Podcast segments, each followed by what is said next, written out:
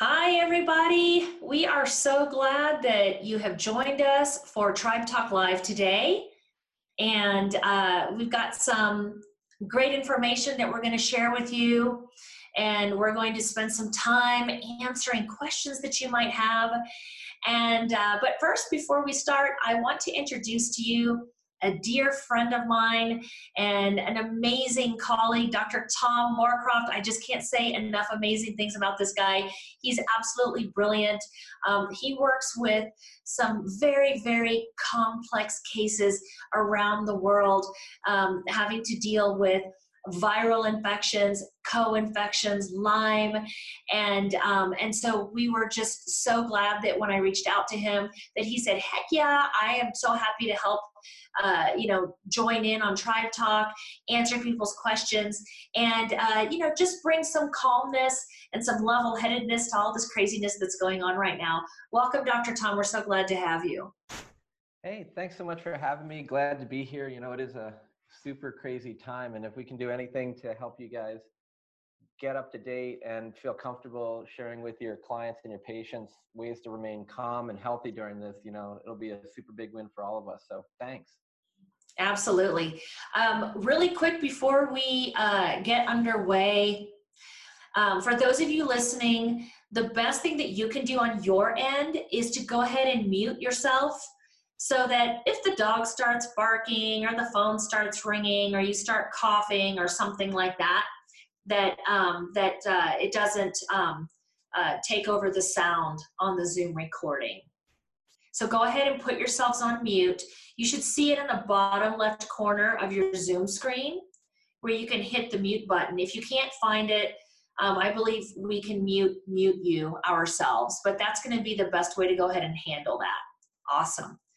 All right, so there's been a lot of uh, new developments. Doctors and scientists around the world are all coming together and working overtime to figure out what pharmaceuticals can be used that will be effective to help ease the massive inflammatory response that's happening in people's lungs in those small percentage of individuals that you know are having a life-threatening response uh, to this virus. And so I thought we could go ahead and start there, Dr. Tom, if you could, um, uh, you know, kind of update us a little bit on that and what we're seeing, and uh, then we can just kind of let the conversation flow from there. Yeah, that sounds great. Um, you know, some of the the biggest news is we've been looking at different things. Um, like HIV drugs and try to see if antiviral properties may be helpful in this. I think it was published last night or just this morning that um, the first trials out uh, of those really work as well as they had expected um, from those protease inhibitors. But the good news is we've been looking at things like the antimalarial drugs like uh, chloroquine and hydroxychloroquine and hydroxychloroquine A lot of us in the United States at least have had a, a, a fair bit of experience with that. Um, and it's, you know, it has some side effects, but it's a overall safe. It's, you know, used in uh, rheumatologic conditions. It's used to immune modulate. And so there's been some good research both in vitro and we're starting to see some clinical studies being done to show that that might actually be an effective treatment. Um, and I'm just putting up the, the um, there's a remdesivir. Uh, I always have to look at them because I seem to forget about it, how to pronounce it. But that is an uh, that's another antiviral that's used uh, that was originally looked at in the um, it didn't well in uh, but it's been um, used and uh, in the critically ill patient population it's an IV drug and some people are reporting day to two of their uh, dose that they're seeing pretty significant turnaround. So there's a couple of things being studied which are promising. And the other part, um, going back to the hydroxychloroquine, that's really interesting to me is there is some evidence, at least in vitro, that it may be pro, um, beneficial prophylactically. So we have an inexpensive drug with, you know, some, you know, relatively low side effects. I mean, one of the big problems is it's got a half-life that's 38 to 52 days. So, I mean, once you start it, it's going to be around for a little bit, but, but it's promising. Um, there's also been some work done on MERS, which is kind of the most recent um, animal coronavirus to skip over to humans back around 2014 and 15, where we looked at um, other those drugs, but also other drugs like nitazoxanide. A lot of people know as Alinia, and Alinia is a super safe drug. The only problem is it's ultra expensive.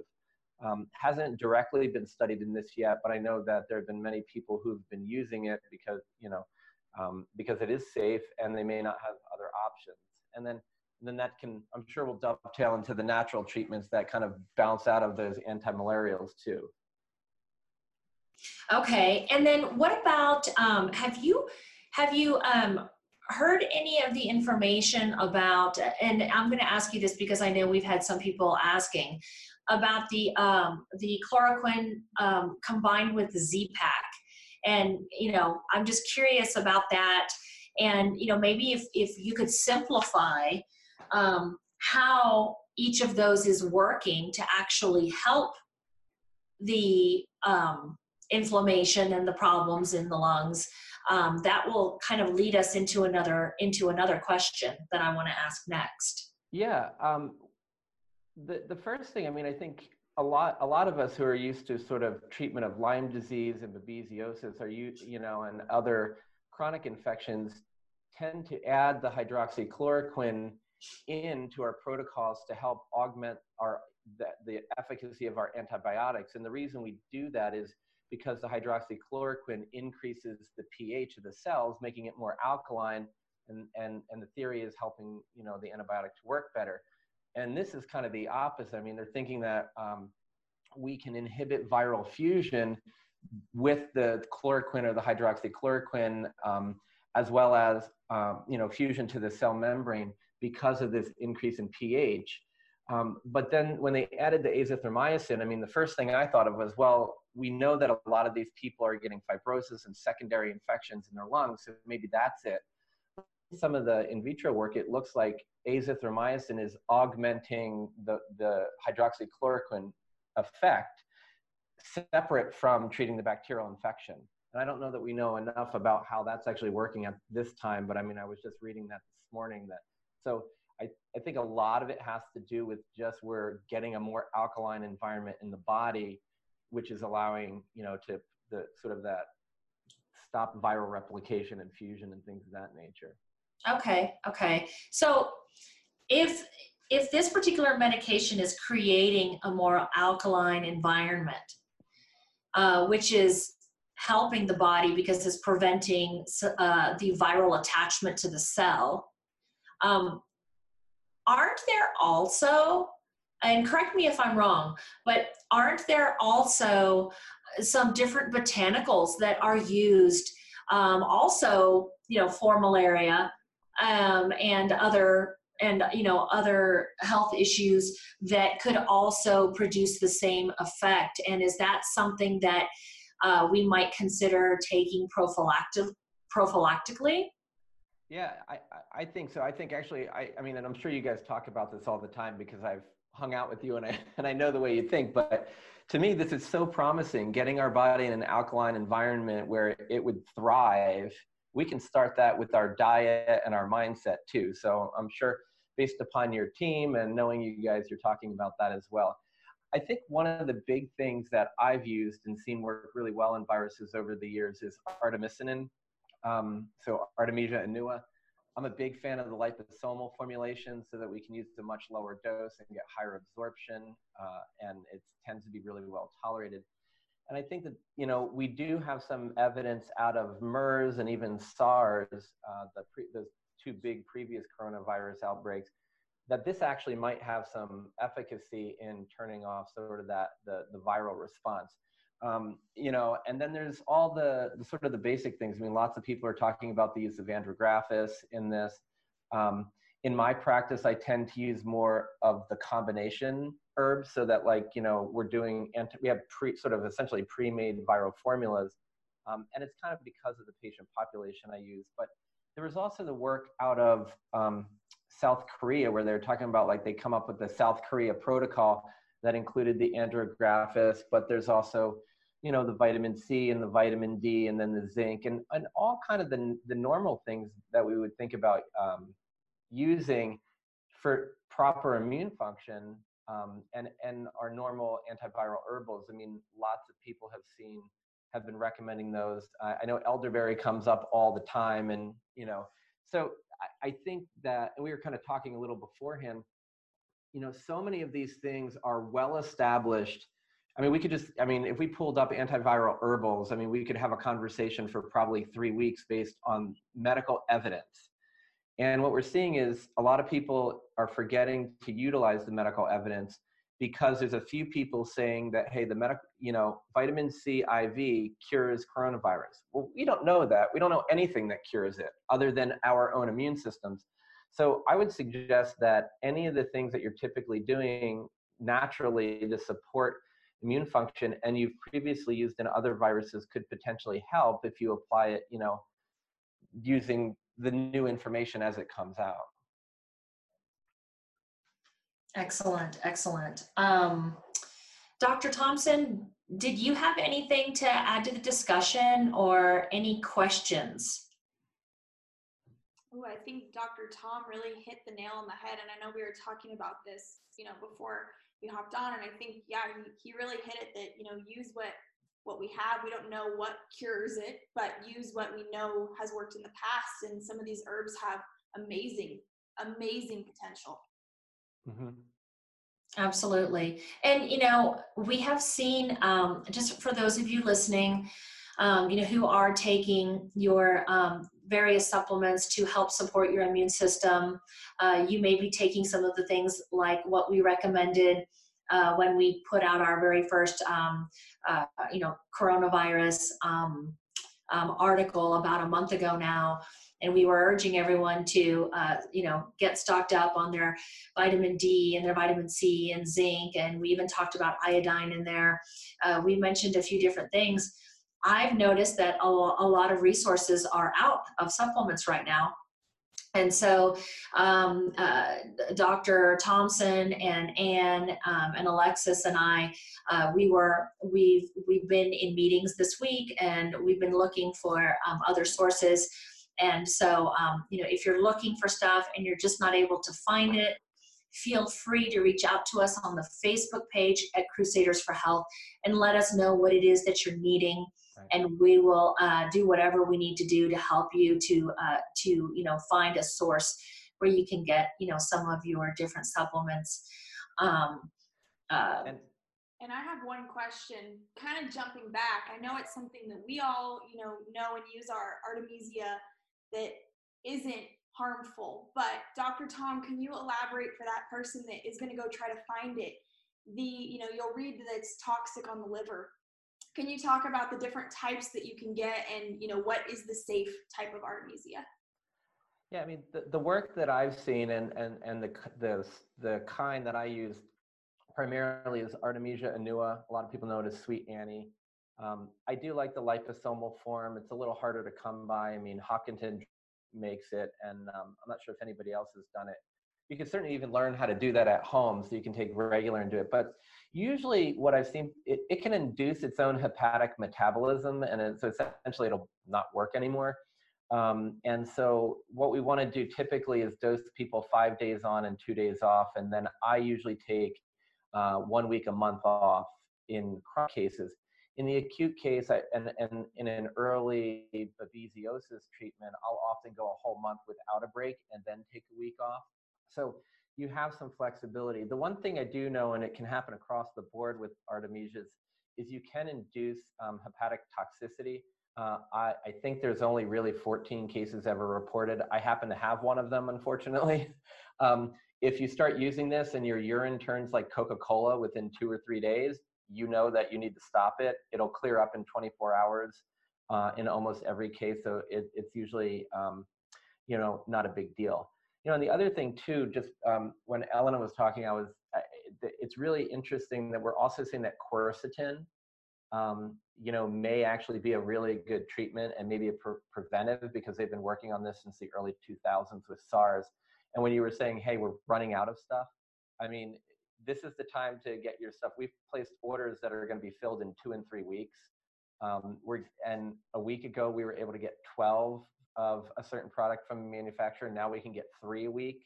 Um, quercetin, uh, I hear won't be available in most places for another week. But again, if you know the foundational things that like you guys have been teaching everyone, make a plan of what you're going to do and your top two or three that are most important and get those you know ordered ahead of time would be my recommendation that's what we're doing yeah that makes sense um, i was thinking about that yesterday actually um, for those of you that are listening you may already have your supplements right now um, but you may want to go ahead and place an order because it could take you a month before you get your next order, right? So just mm-hmm. plan ahead so that you're not scrambling.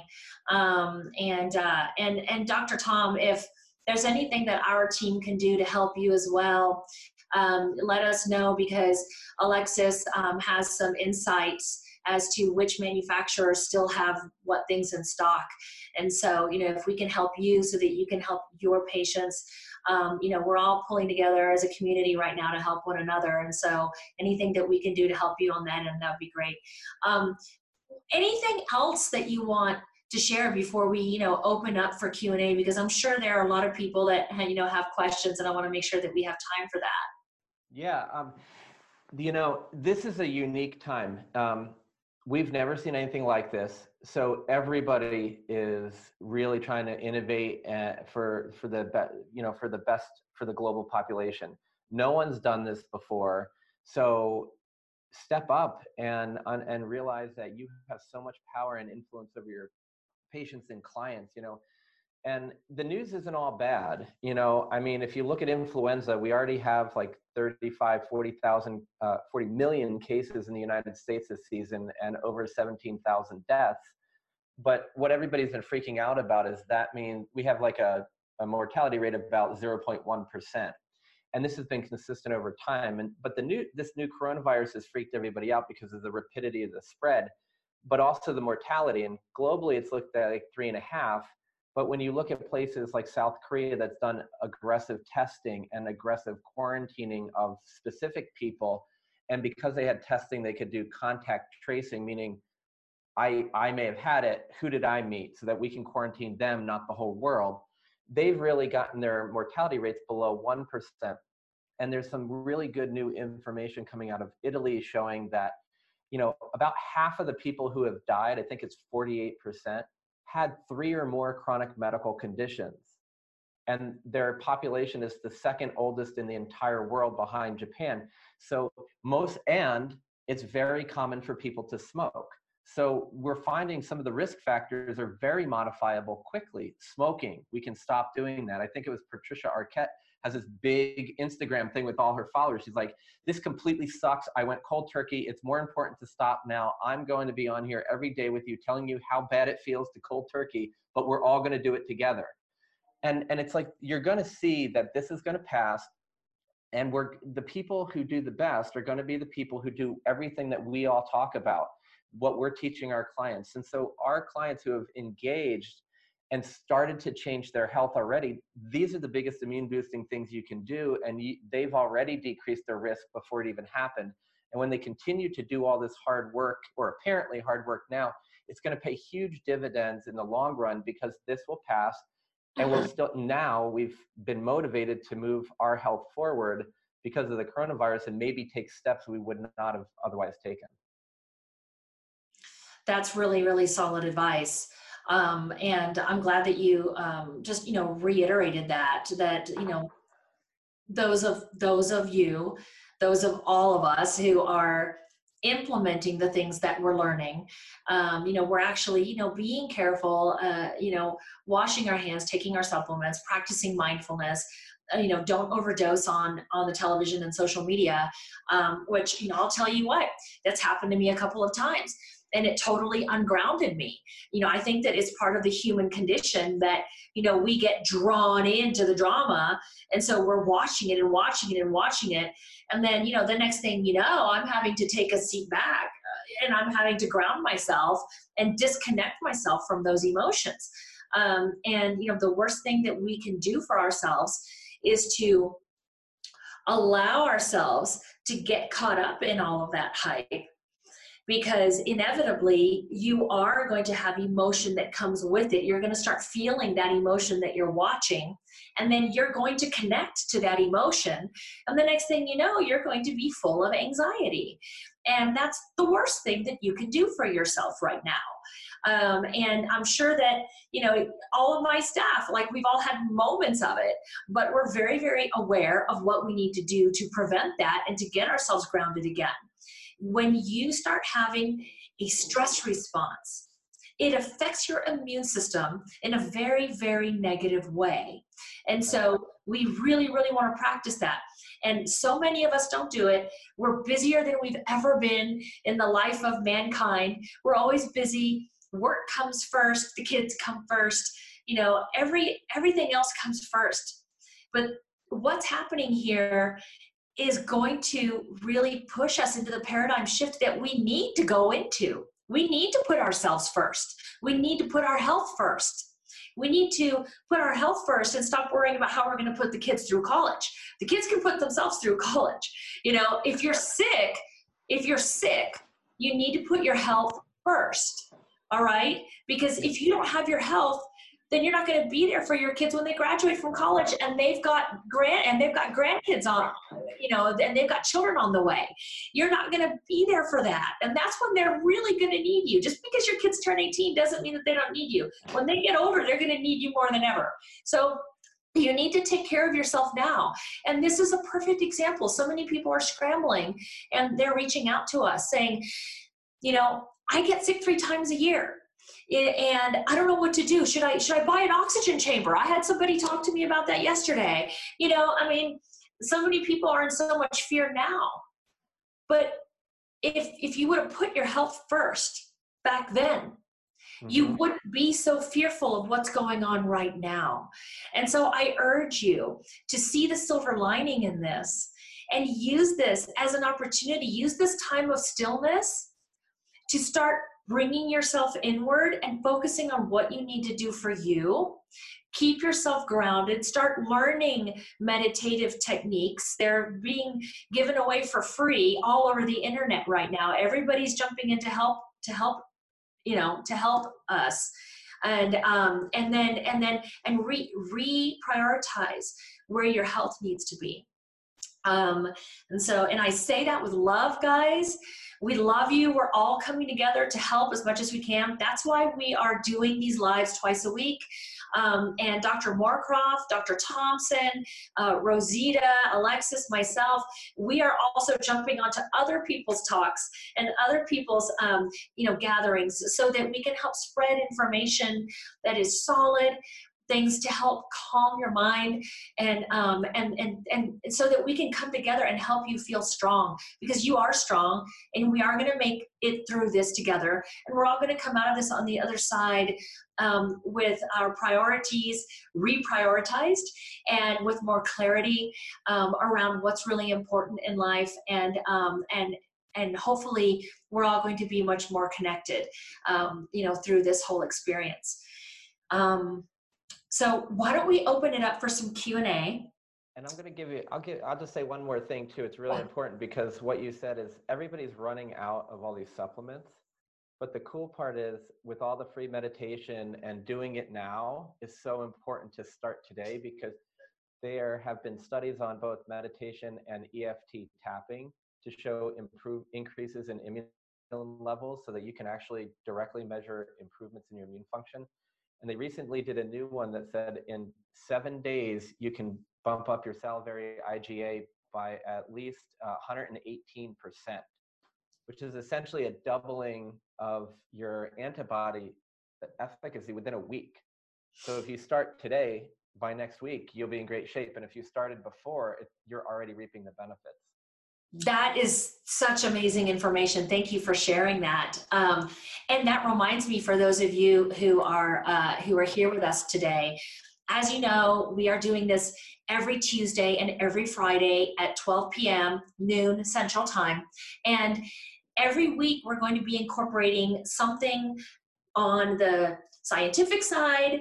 Um, so we'll be talking more on the medical side. Um, and then we also want to incorporate every week something on the mindset and spirituality side as well. And so we are going to have people to come in, you know, experts to come in and lead us through guided meditation, lead us through some um, uh, resonance repatterning sessions, um, lead us through some yoga breath therapy techniques that we can use to bring us out of fight or flight. So we're going to be incorporating that. We have lined up a bunch of different experts in different fields that all are contributing to helping us um, improve our our um, our ability to to fight this off, to help us with our immune function, to help us with our sleep, um, and to help us with our mindset. So, um, you know, just stay in touch with us because we've got some really really great interactive exercises coming up in the next few weeks. Um, does anyone else have anything else to add? Dr. Tom, um, Dr. Tori, um, anybody? Rosita? Okay, then what we'll do is we'll go ahead and we'll open it up for some questions. Um, you, there is a chat, a little chat icon at the bottom of your screen. And you can jump in and ask some questions. Here we go. So I'll, I'll go ahead and, and be the moderator. I'll ask the question and then uh, one of the one of you from our team, uh, you know, can go ahead and, and take the question. A few weeks ago, I started boosting my immune system with higher doses of vitamin C and vitamin D. Within a few days, I started experiencing bad breath and taste in my mouth. Is there a connection? Dr. Tom, do you have anything to say about that? Um, I guess the first thing I think about is, you know, people have used it in gingivitis and other things and, and uh, for its mm-hmm. antioxidant properties. And as you get to higher doses, it becomes oxidative. So it could be killing things off. And I've seen people who will have transient, you know, shortness of breath, uh, shortness of breath, there you go. uh, transient um, bad breath when we see big changes in the microbiome or when we see improvements in um, you know in our oral health kind of as we're shedding the old bacteria and then sort of some of the you know um, gases are let off and it usually passes in a week or so. So that's been my experience. I don't see uh, i haven't seen a ton of that. I wonder what, you know what the rest of you have seen. Um, that's what i was thinking too you know it, she she she might have been opening up some detox pathways you know like just that's kind of what i'm thinking like there may be something there. Um, and my question to you would be have you made any changes to your dietary habits? Because um, i know because we've heard from from some of you that uh, people were scrambling and actually changing their diets right away. And just by changing your diet where you stop putting the crap in your body's going to naturally do what it can to detox any of the crap out you know once you stop putting it in. So i think that's probably transient like dr moorcroft is saying. Uh, transient meaning that that will probably go away in a few days. Um, how about um, we have maria asking um, where can I get a transcript of this chat? I wasn't able to sit through it all. That's a great question.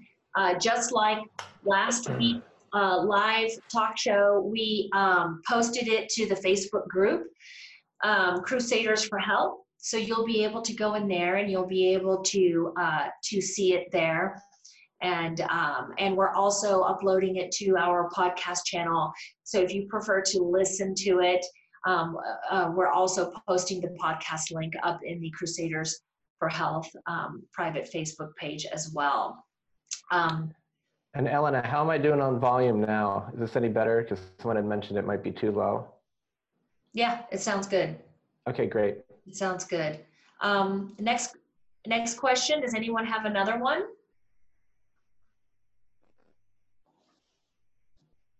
Anyone have questions on Ah, great one. Tracy, um, will medicinal mushrooms help? So I don't know a ton about mushrooms. Um, there are uh, different types of mushrooms that can really help with adrenal uh, function. And so in that case, I would say like Yeah, absolutely. Um, support those adrenals right now. Give your adrenals extra support uh, because that's really going to help. Um, does anyone else have anything to add on the medicinal mushroom question?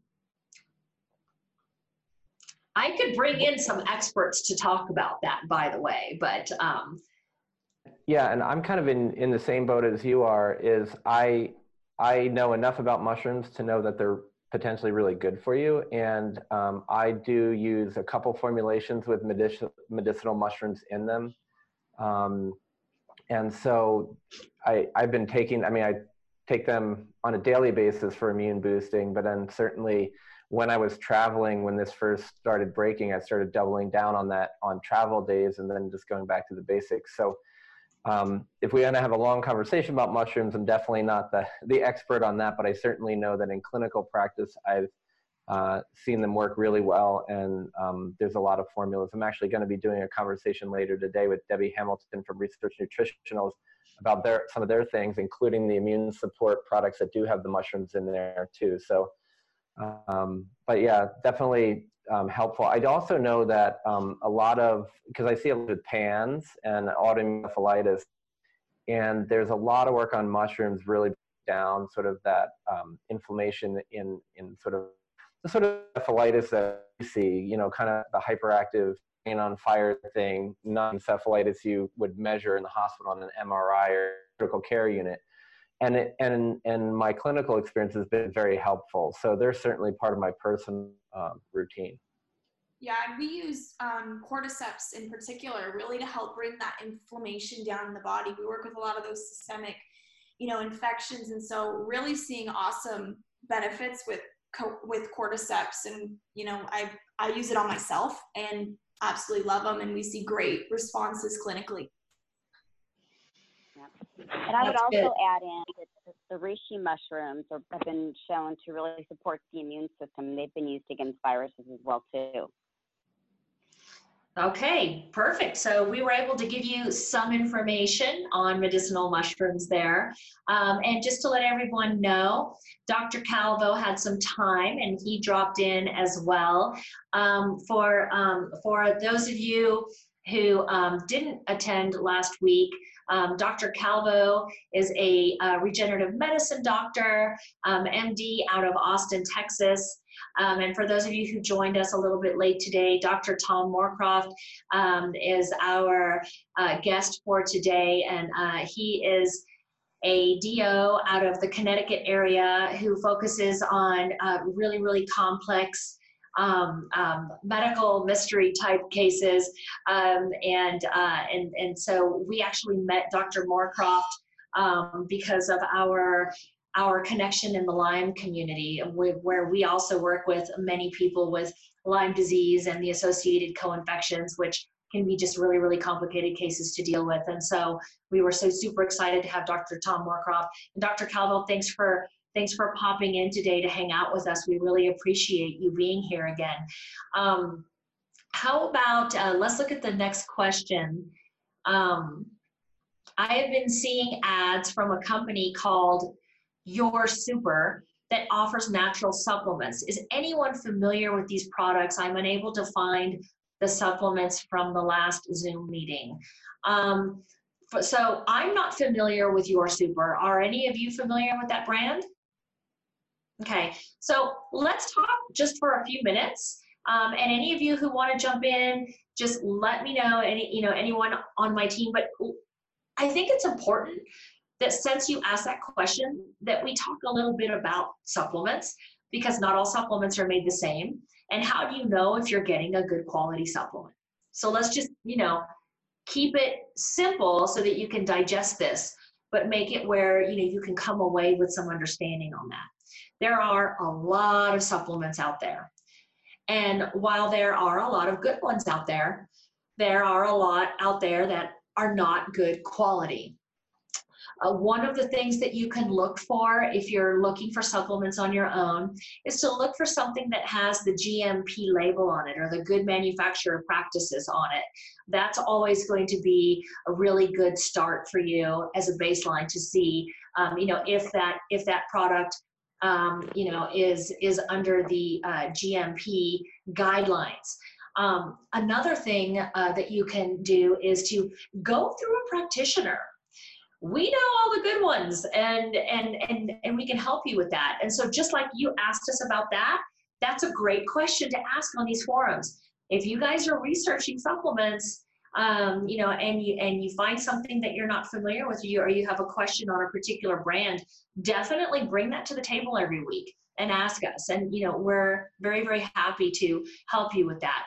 You know, as a general rule of thumb, getting things from GNC or getting things from Costco or Walgreens, that's a big thumbs down. You can see all of us shaking our head like, no, no, no, no, stay away from that stuff like that stuff is just it's not going to be the quality um, that is going to actually it's not going to be the quality it's not going to have the absorption rate or we call that bioavailability that it needs or even the strength that it needs or the purity that it needs to actually be able to um, have a therapeutic change in your body. So we typically want to stay away from that. Um, let me go to the next questions. Um, we have, uh, can you please spell the names of the herbs suggested?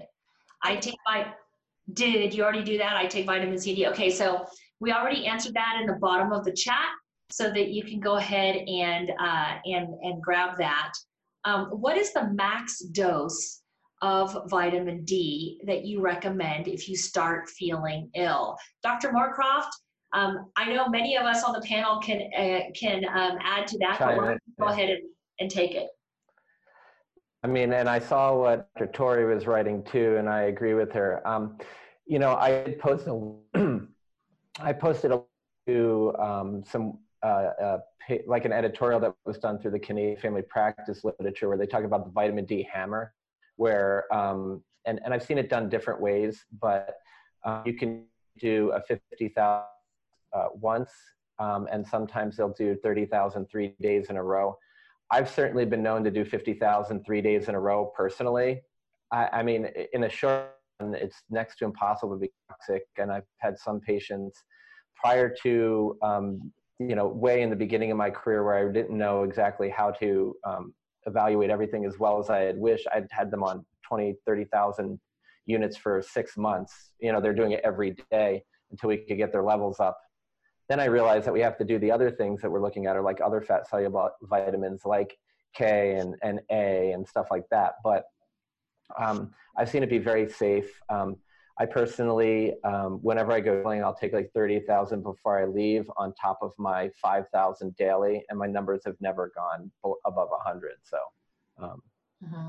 yeah, the interesting thing that a lot of people don't think about is that uh, your body is using it like a car uses gas. Your body's using that stuff. It's using it up like crazy every day. And so, you know, putting it back into your body, um, you know, is going to be a really good idea. Um, you know, anything between five and 10,000 a day in a normal circumstance, knowing that you're not already deficient in your vitamin D, that's usually enough to keep your levels in a good functional range you know, between 60 and 100, somewhere in there. Um, and uh, like Dr. Moorcroft said, you know, if, if you're trying to boost your immunity, um, there are many of us who personally will take 50,000 a day for, you know, three or four days in a row. Um, and, you know, if you're not working with, with, uh, with somebody who can help guide you with that, uh, taking 50,000 uh, for one or two days should be fine. Most likely you're deficient anyway if you haven't been taking vitamin D. And so that's definitely just going to help bring your numbers back up to a good, healthy, functional range. And then going back down to taking, you know, 20 to 30,000 a day, you should be fine inside of that range. Um, and the vitamin K also, you know, we see that genetically a lot of people really need to add vitamin K to their vitamin D.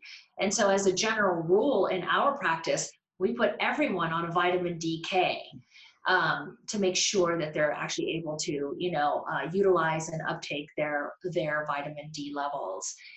Um, Alinia, I know that um, the, the, the practitioners that are involved understand this concept, but um, and it's only been in the last year or two that I've become aware of it. Uh, but I've been prescribing as an orthopedic surgeon vitamin D and calcium forever just by knee jerk, um, not really understanding, first of all, that it was a fat soluble vitamin.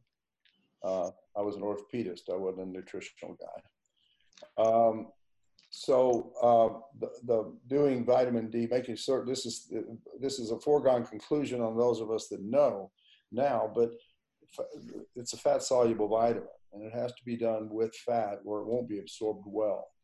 And number two, the K, as you mentioned, ends up being more like a switchman in a rail yard for the calcium. And to keep it from being deposited in the vascular system and diverting it into the bone and where it needs to be, the K has to be done uh, as part of that, especially if they're deficient. If they're not deficient, then that's not as a big a deal. But K's, as we know, very important switchman in the rail yard for this train. And the K needs to direct the calcium when it's taken in because of the deabsorption to, to the right place. Uh, one other caveat uh, that's come to my attention was a question about whether vitamin D can be taken parenterally, meaning in, by injection or by IV. Does anybody have experience with that? I know it can be done. I have colleagues who do it. I, I, I, don't do it. So, I mean, I just do all the things you guys have talked about doing, but I certainly know that there is some information available out there and people do it safely. Okay. Okay. Yeah. Thank you for adding that, Dr. Calvo. I didn't even think about explaining why we need to add that, um, uh, or, you know, like other than the genetic you know stuff going on but uh, but you did a really great job of it of it kind of explaining what it, what's happening in the body. Thank you for doing that. Um, uh, here's another question. How much zinc daily? It's a great question. I mean i'm usually um, I, have I've seen numbers, um, you know, coming out of what people are interpreting as that South Korea protocol. I mean, I generally don't have people um, in on a regular basis do more than 40 milligrams a day. In some of the acute viral stuff, I've seen upwards of 100 milligrams. I'm personally not going to be doing that for a longer period of time, but certainly, like we said with the vitamin D, if you're doing a short of time, I would feel relatively safe with that. Do you balance it out with your copper? Well, I think that I think that you know while while we do want to make sure that we balance it out, we were um, talking about this earlier before you jumped on. Um, there's a lot of um, inavailability of supplements right now, so it's becoming harder for people to find uh, sources of their supplements. And I'm thinking, and if you disagree with me, Dr. Calvo, please speak up and you know let's let's let's definitely try try to talk through this. Um, but there's a lot of supplements that we are all recommending, a lot of the same ones, um, and and we don't want to overwhelm. And so, you know, can we for short term, you know, take the zinc without worrying about the copper uh, because then that's one more thing that they're going to have to get and i noticed that you know once we get you know over like five different supplements people start to get really overwhelmed. Um, what are your what are your thoughts on that dr calvo? Do you think that you know we can just have them moving forward with taking the zinc and not worrying about the copper at this very moment? Well i think it's like um, uh, a lot of us have done. We, we tend to tend to throw things on the wall and see what sticks. Um, and with the micronutrient tests that the various labs do, including SpectraCell, not to just um, pull out one, but there are multiples that do that, knowing what the base levels are helps a lot. And if your copper level is low or your zinc level is low, I think you adjust whatever is low up to what is acceptable. Uh, and perhaps you don't need to do that. You don't need to balance. Certainly, I'm I'm a minimalist. I hate taking lots of. So I, I agree. I, my, my goal is always to prune somebody's list as best I can. And I deal with my own kids, my own 46 year old son, now 47 year old son. I, I had a conversation with him this week and he says, Dad, I got to get rid of some of these pills. This is killing me. I travel for a living. So I get it. And I agree with you 100%. So I, I certainly wouldn't say as a rule, take copper with zinc. But I think we just have to make it cross our brain and say, you know, where are all the levels? Because uh, when you have an imbalance, there can be a problem. and to add to that, if I can, I mean, in the long, I, I totally agree. I think the same. Let's be minimalist. Let's find. Let's do testing. I do a lot of SpectraCell as well as some other stuff. In an acute setting, you know, using a week or two of unopposed zinc is probably not ideal. Really, the first thing we're going to start to see is how low our copper really is anyway. Um, and one of the tricks I've been using too is um, don't get, like we're, we're, we're talking about giving people these mega doses if they're acutely sick. But one of the things is I'm not a big multivitamin person for a lot of the reasons, like I think that Dr. Calvo said, like let's be very specific. But this is a time where a patient, hey, we have a therapeutic multivitamin, so you can take six a day if you have 27 things wrong and you don't want to take 42 pills. So why don't we take one or two of those? Just uh, you know, it's ideal, but it, it might be all right in this. And those usually have um, are pretty balanced. That's good. That's good. I like that. Um, um, you know, if you haven't um, had your, you know, had your health, you know, as the priority, and you don't have baselines, and we're going into this crazy time right now, just take the supplements because something is going to be so much better than nothing. Most people are depleted in so many of their nutrients and minerals anyway, which is why, which is a big contributors to, you know, why people haven't been feeling well, why they're struggling with their fatigue and their chronic illnesses and things like that. So yeah, just go ahead and take it. And then when the time is right, you know, and you're ready to, you know, really get a handle on stuff and be very specific with your health, then yeah, you know, you contact any one of us that are here. You know, we can help you. We can start ordering labs. We can get very, very specific, and we can start getting you back in back to baseline, and then we can optimize you. And that's really, really where you want to be. Like we all want to be like Dr. Calvo.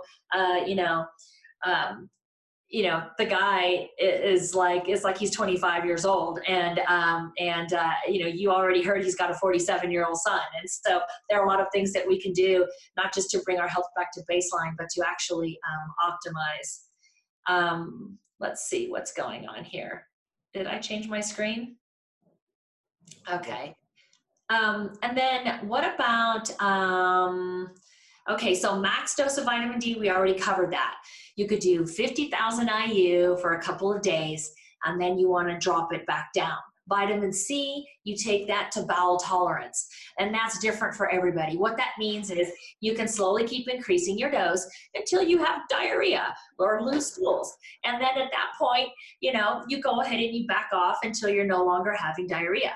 You know, for me, that might be, you know, 25,000 IU um, you know, for for Dr. Calvo, that might be 10,000 IU. It's, I mean, not IU milligrams a day. And so it just depends, and everyone's different. Now, this is the thing with vitamin C, okay? Um, and, and doctors, if you have anything to add to this, please do. Vitamin C, when you're taking it orally, your body can only utilize so much at a time. So your best bet with vitamin C is to take it over the course of the whole day you know take a thousand iu every uh, every waking hour that you're awake your body's going to have a much better chance of actually being able to utilize it than if you just take you know, than if you shove, you know, five or 6,000, um, and I keep saying IU, I mean milligrams, then if you keep shoving, you know, five or 6,000 milligrams of vitamin C into your body just a couple times a day, it's better to spread that out. And since we're all home right now, it's going to be a lot easier for you to do something like that, right? Because you're not, you know, you're not out and about. Um, do you guys have anything to add to that? I have a comment to make uh, that, again, go back to my really great superior mentor, uh, Dr. Russell Jaffe, who is the owner and developer of PERQUE, uh, the nutritional company many, many of us use. Um, he uh, is a very strong advocate of vitamin C and has a bowel, a bowel purge res- regimen that he recommends. And he, he prefers that everyone take themselves up to the bowel purge level to determine what their, their individual needs are. Because that way you're not just throwing it on the wall and seeing if it sticks. You may be tremendously low. Uh, and, and as Alinia said, you will find out real quickly what your tolerance is. And it will be very, uh, very clear what you, your body needs and wants. Um, so that's that's a big big point that if you're going to do it and you can get one of their powdered uh, C called Potent C from Perque, or you can get one of the other companies and you can try it. I think it's a little tough to take the capsules that way, but I think a powdered C that's kind of effervescent put into water is a good way to take it. The other way to do it is we, uh, I did, kind of jumped in here late, so I don't know if we've talked about IV at all. But one of the things about IV supplementation is extremely cure, uh, important not to get the osmolality of that fluid up too high because you can actually cause phlebitis or, or damage to the vein. And so we, we, we must be careful with that as, as consumers, and I know there are consumers on the line that shouldn't be afraid to buy these, but the practitioners also know that, that uh, we keep our osmolality low. And I'd much rather take too much orally because the worst I can get is diarrhea. And if I take too much IV, I can get a bad vein burn. So that would be my two bits. Yeah, I would I would second all of that, especially with the IV. I mean, you have to use somebody who knows what they're doing. And then the other question is, should we be going to our practitioners for IVs right now? Because I would uh, suggest that most of our practitioners are not set up in a hospital level of personal protection for the healthcare providers and um, preventing the other patients from getting sick. Now, that doesn't mean you shouldn't do it. It's just everybody needs to evaluate um, the particular risks in their area and how it's being administered, you know, the whole setup in the office. But the other thing too is I think it's a really great time to look at what we're eating and, you know, getting vitamin C from a huge uh, shot of, um, you know, orange juice is probably not the right idea because it's got way too much sugar in it. But you know, it's like calcium. We uh, often forget that it comes through, you know, green leafy vegetables and other foods. You know, everybody's talking about selenium is so important. So we could do our true Brazil nuts, but we can also have eggs if that's not an allergen for us. We can have oysters. There's a whole bunch of foods that actually have a lot of these nutrients in it. And if we're getting a rainbow of veggies and we're bumping up our fiber and everything, that's going to do a ton too. Because I mean, our body is designed to to maximally absorb nutrients from food and I. I would suggest augment with our, our nutrients. I mean, I look at the use of any prescription, whether it's a vitamin, um, some sort of supplement, or prescription medicine, as a way to unburden the body where it's stuck and then remove it when the body can function. So I'm always trying to get, you know, support self healing in the body and get it to a point where I'm only doing as much as the body's asking for help and then I'm removing it. So in this time, I think we should be doing extra more than we usually would. But let's not forget the simplest part, which is like change our diet. And you had mentioned earlier, Alinia, a little bit about maybe changing our diet at this point. And one of the suggestions I've been making to parents um, and adults too, but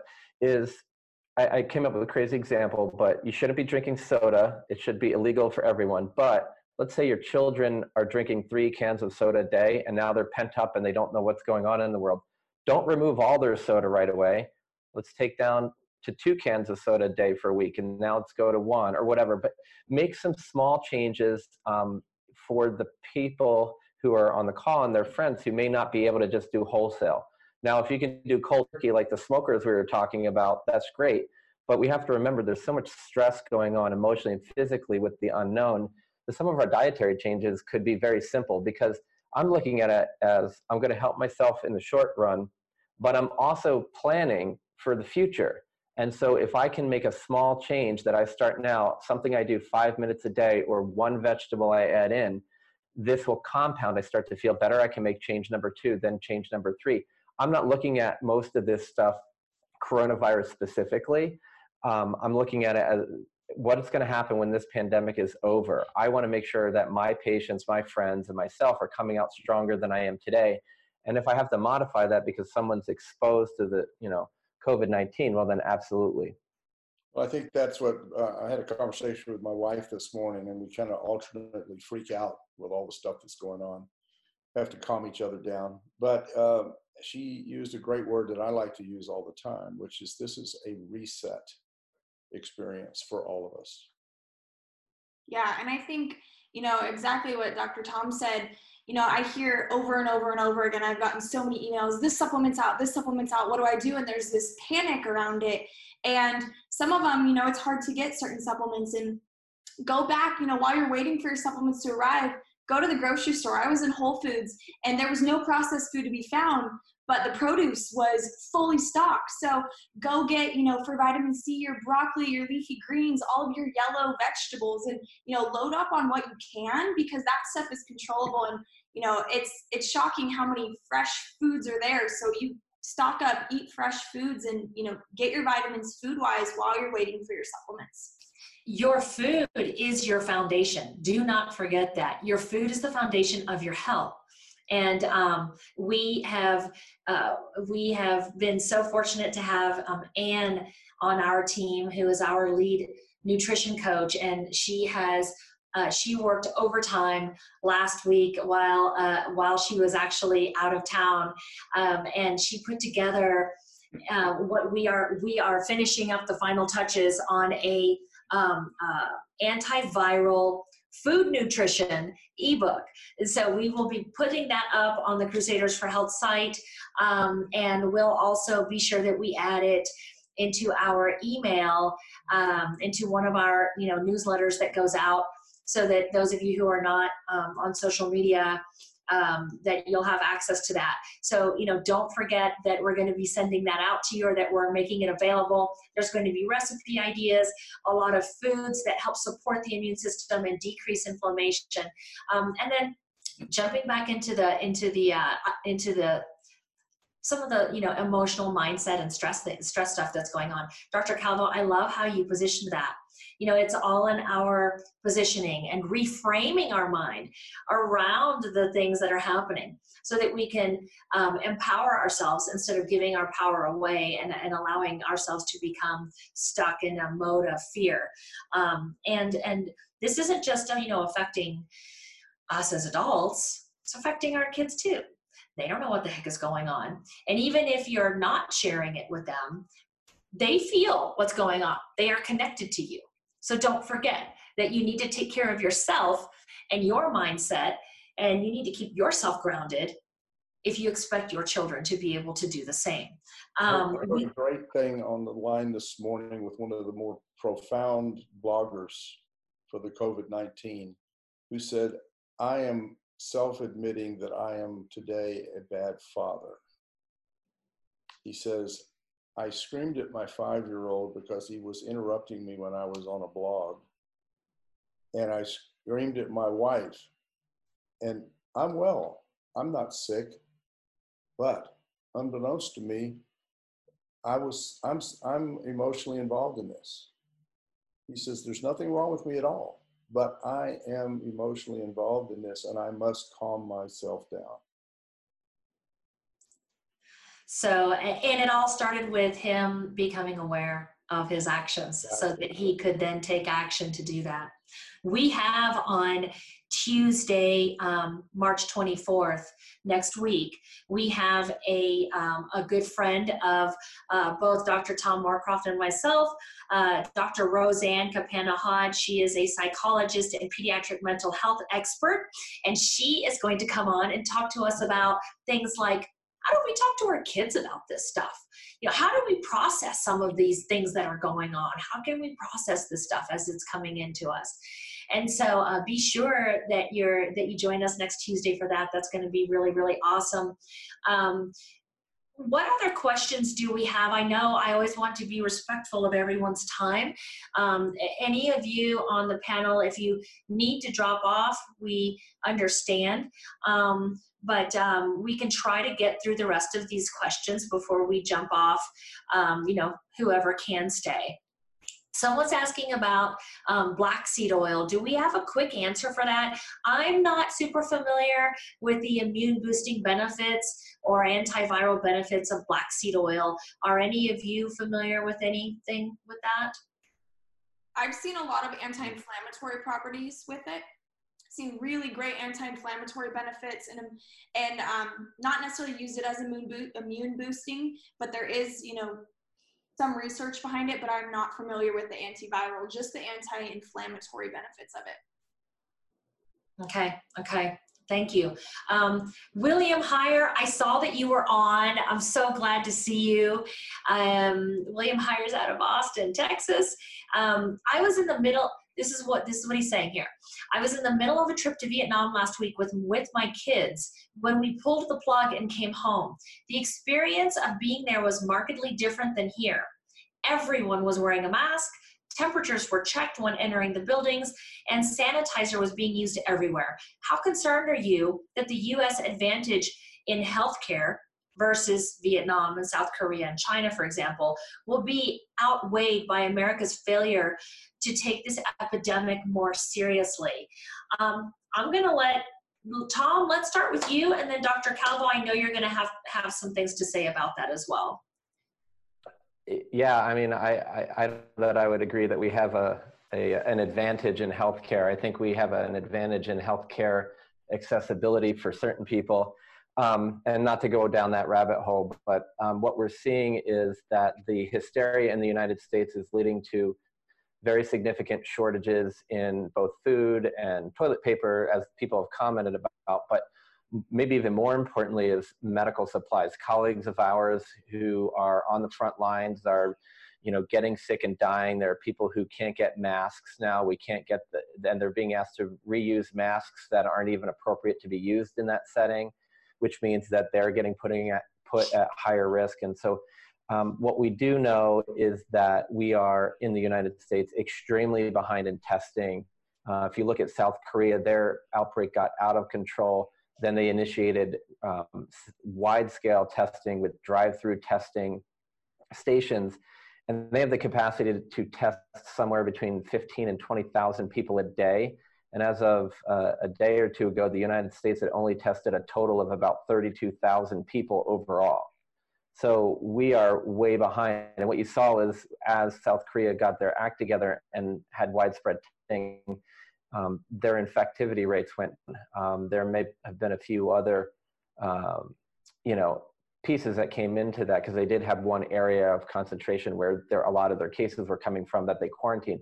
But there were able to much more specifically identify who the people who were sick the contacts of them and quarantine them rather than doing as much wide scale, um, you know, quarantining as we have. So I think that um, William's comment is really dead on, though. I mean, I think the hysteria and the lack of early reaction from our government, lack of a clear message, and now sort of trying to go backwards and catch up is is leading to more hysteria, which is going to put us further behind. But the good news is, um, from last week to this week, our mortality rates have gone from about four and a half percent down to about one and a half percent. Now, whether that's just us catching up with the real cases, um, that's we'll figure that out in, in hindsight. But I think that we do need to calm down, and people need to stop wearing masks unless they have a cough or they're a healthcare provider, because otherwise, there's no benefit to you.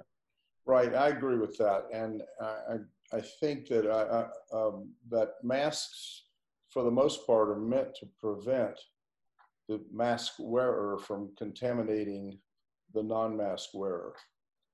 It is not to prevent inhaling or getting um, particles in the eyes of the wearer. Uh, they just don't work that way unless you've got a sealed mask that has your whole face sealed and your whole um, eyes shielded. Um, the only orifice that this virus can enter is through the nasal pharynx and the eyes. And you must totally occlude that if you're going to wear a proper mask. None of these masks are proper.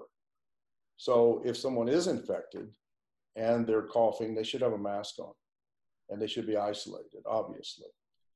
Um, I think the corollary to the delay um, and to the um, disbelief that this was real is uh, to some extent countered by arrogance.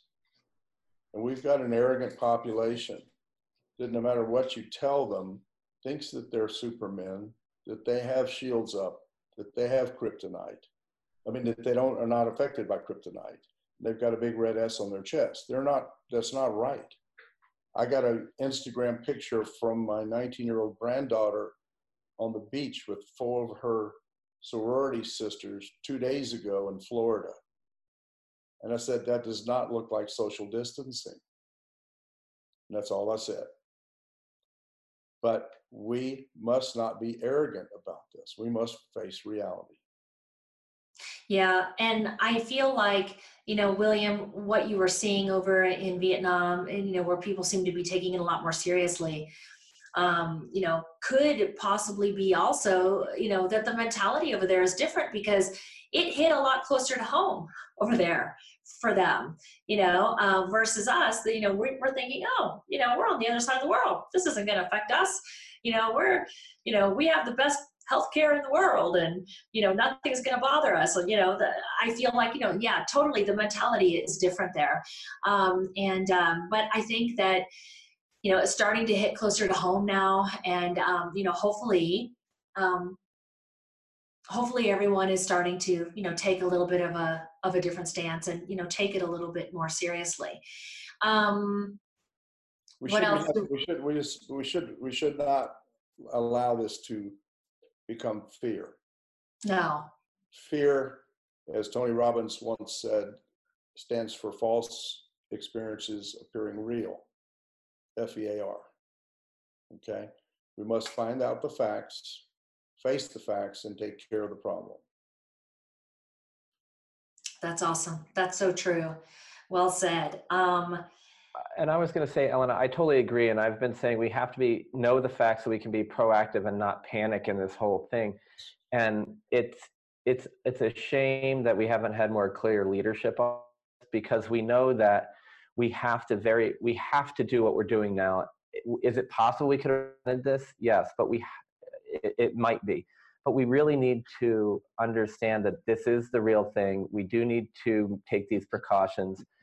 And this is a challenge to us. But i totally agree. We we can't let the fear override us because like t- my daughter talia is 10 and you guys met her you know uh, and the other you know it was interesting. The other day she goes daddy people need to remain calm. They just have to chill out. She's like because when your brain is going crazy you can't think rationally or scientifically.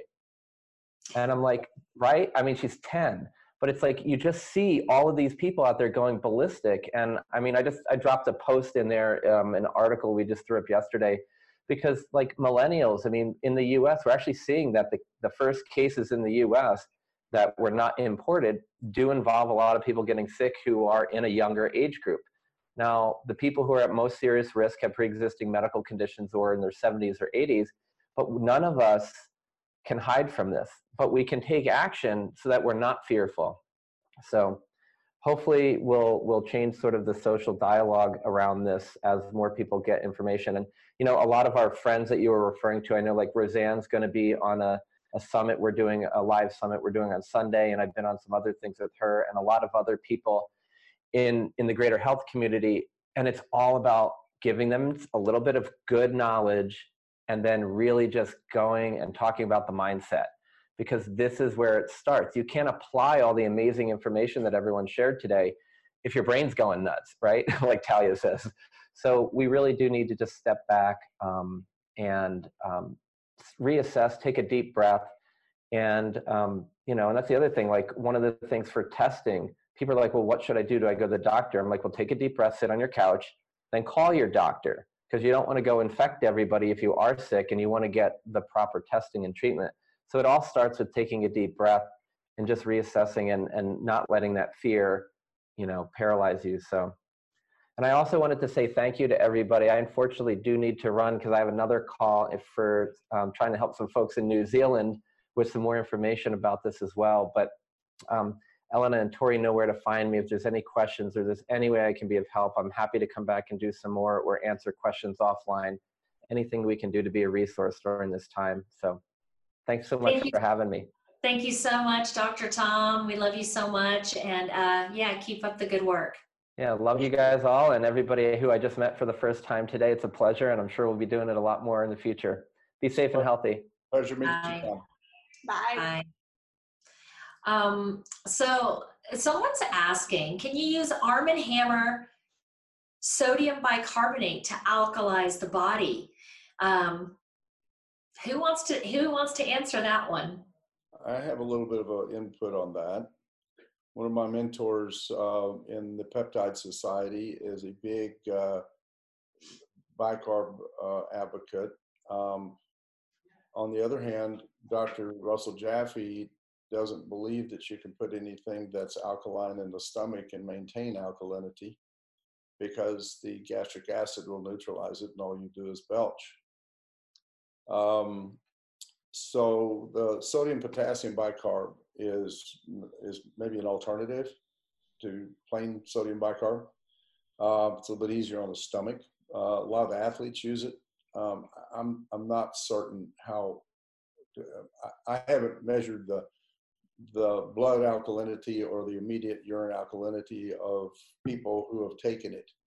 Um, I would say it probably can't hurt, mm-hmm. uh, but I'm not sure that it's very efficacious. I think alkalinizing the body using Dr. Jaffe's formula, which is the five five uh, foodstuffs, is better, which is garlic, uh, onion, egg, yolk.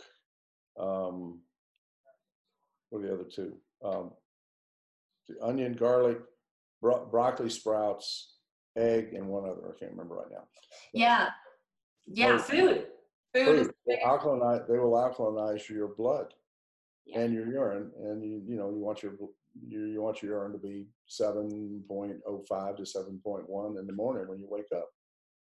Yeah, yeah, that's that's really well stated. Uh, food is going to be the best way to alkalize your your body. Um, and and talking about food um, you know it's going to be in the form of you know fresh veggies um, it, you know that is really going to help you to alkalize. And someone is saying that they live in north carolina steph live uh, she's living in north carolina where there's mandatory quarantine. And uh, she says she says it's been crazy over there and the supermarket shelves are bare and she can't get any fresh veggies um, and a shortage of frozen veggies. Are green powders enough for our daily veggie needs right now? So, yeah, I mean, that's going to be better than eating processed foods. So, you know, do, you know, get your, um, you know, your amino acids, so your proteins, you know, where you can. Um, and then definitely add the green powders into your, into your regiment. And then uh, talk to your local grocer. Tell them, you know, ask them, say, hey, you know, when are you going to get a stock of some more fresh vegetables in and when can I come and get some because I've been out of vegetables. They will help you. They see what's going on, right? And so, you know, just just ask them and tell them the predicament that you're in. The other thing to consider is um, imperfect produce online where you can get organic produce there. It's not perfectly shaped off the vine, so it's discounted. Um, but there are also some places online where you can order some uh, some uh, produce as well. So don't forget that uh, that uh, you know our mail system, fortunately, is um, still working. Um, Dawn is saying that she's fighting a bacterial overgrowth or a yeast infection. It sounds like you're not sure which one, um, and have been told to do a low FODMAP um, and there's not and not too much fiber to allow the gut to heal. Um, yeah well you know what? If you're doing this on your own and you don't have anyone guiding you yes definitely do a low fodmap diet for right now. Um, that's going to prevent the bacteria that is overgrowing that's causing a lot of your symptoms it's going to you know prevent them from getting out of control. Um, so yeah definitely do the low fodmap. And then you know, whenever you're ready or, you know, if you feel so inclined to just reach out to us and, you know, we can help help you get your gut back in order. Um, as long as I'm home, is there a good time to do a cleanse, i.e., fasting or coffee enemas? You know what? I was actually thinking about doing the coffee enema actually. so, um, um, I'm actually getting ready to do um, a little bit of a uh, of a keto with intermittent fasting, and that's just personally I'm going to do that we're home right now. Like Dr. Calvo said, that his wife said, like, this is the time for a reset. This is a time for a reset. So, you know, there's there's never a bad time, uh, almost never a bad time to do a cleanse. Uh, take care of your body. Um, that that will definitely help to uh, boost your immune function as long as you're not doing anything super radical. So when you say cleanse, you know, I'm thinking, why don't you do a food-based cleanse? A food-based cleanse uh, would incorporate eating a, eating mostly vegetables with some super clean animal proteins. If you don't eat animal protein, then you know just get a complete amino acid profile proteins from other food sources. Make sure that you're eating organic and drink lots of water, um, and um, and that is a really good food food-based cleanse that you can do. You can add some additional greens powders and some additional um, whole food fiber into your diet as well Um, and that would be really, really good for you to go ahead and do at this time. Um, I think we've covered everything. Uh, Dr. Calvo? Someone asked the urine uh, numbers, and I would say anything above seven, uh, not within seven to 7.1, probably 7.05, something like just on the alkaline side of neutral uh, is probably acceptable unless some of you differ on that. Uh, uh, again, to repeat the foodstuffs that will alkalinize you, they're all sulfur-based, amino acid-based uh, um, vegetables, and that's garlic, um, onion, egg yolk, ginger, and and uh, broccoli sprouts.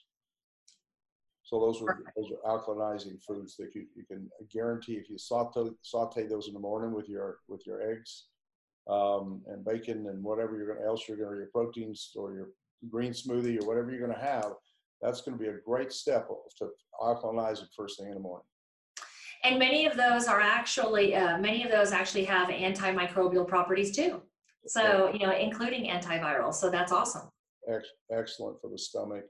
And um, remember what our, our the first physician that taught us all once said is that let thy medicine be thy food and let thy food be thy medicine. Hippocrates. That's a perfect ending for today, Dr. Calvo. You're so awesome. We love you. Um, um, do do you guys have any further questions? Um, you know, we're at 12:23 now. I want to be respectful of your time. Um, if you guys loved this today, if this is informative for you, we did get an awesome comment. Someone saying that it was such good information. Please let us know in the comments. Um, we want to tailor this for you. We want to give you relevant information, um, and uh, and uh, you know this is all about you guys. So just please let us know. Thank you so much, guys. All right, have a great day. Um, stay in tuned to emails from us because we're going to be sending out a newsletter um, that is going to have our next couple of upcoming guests and their bios.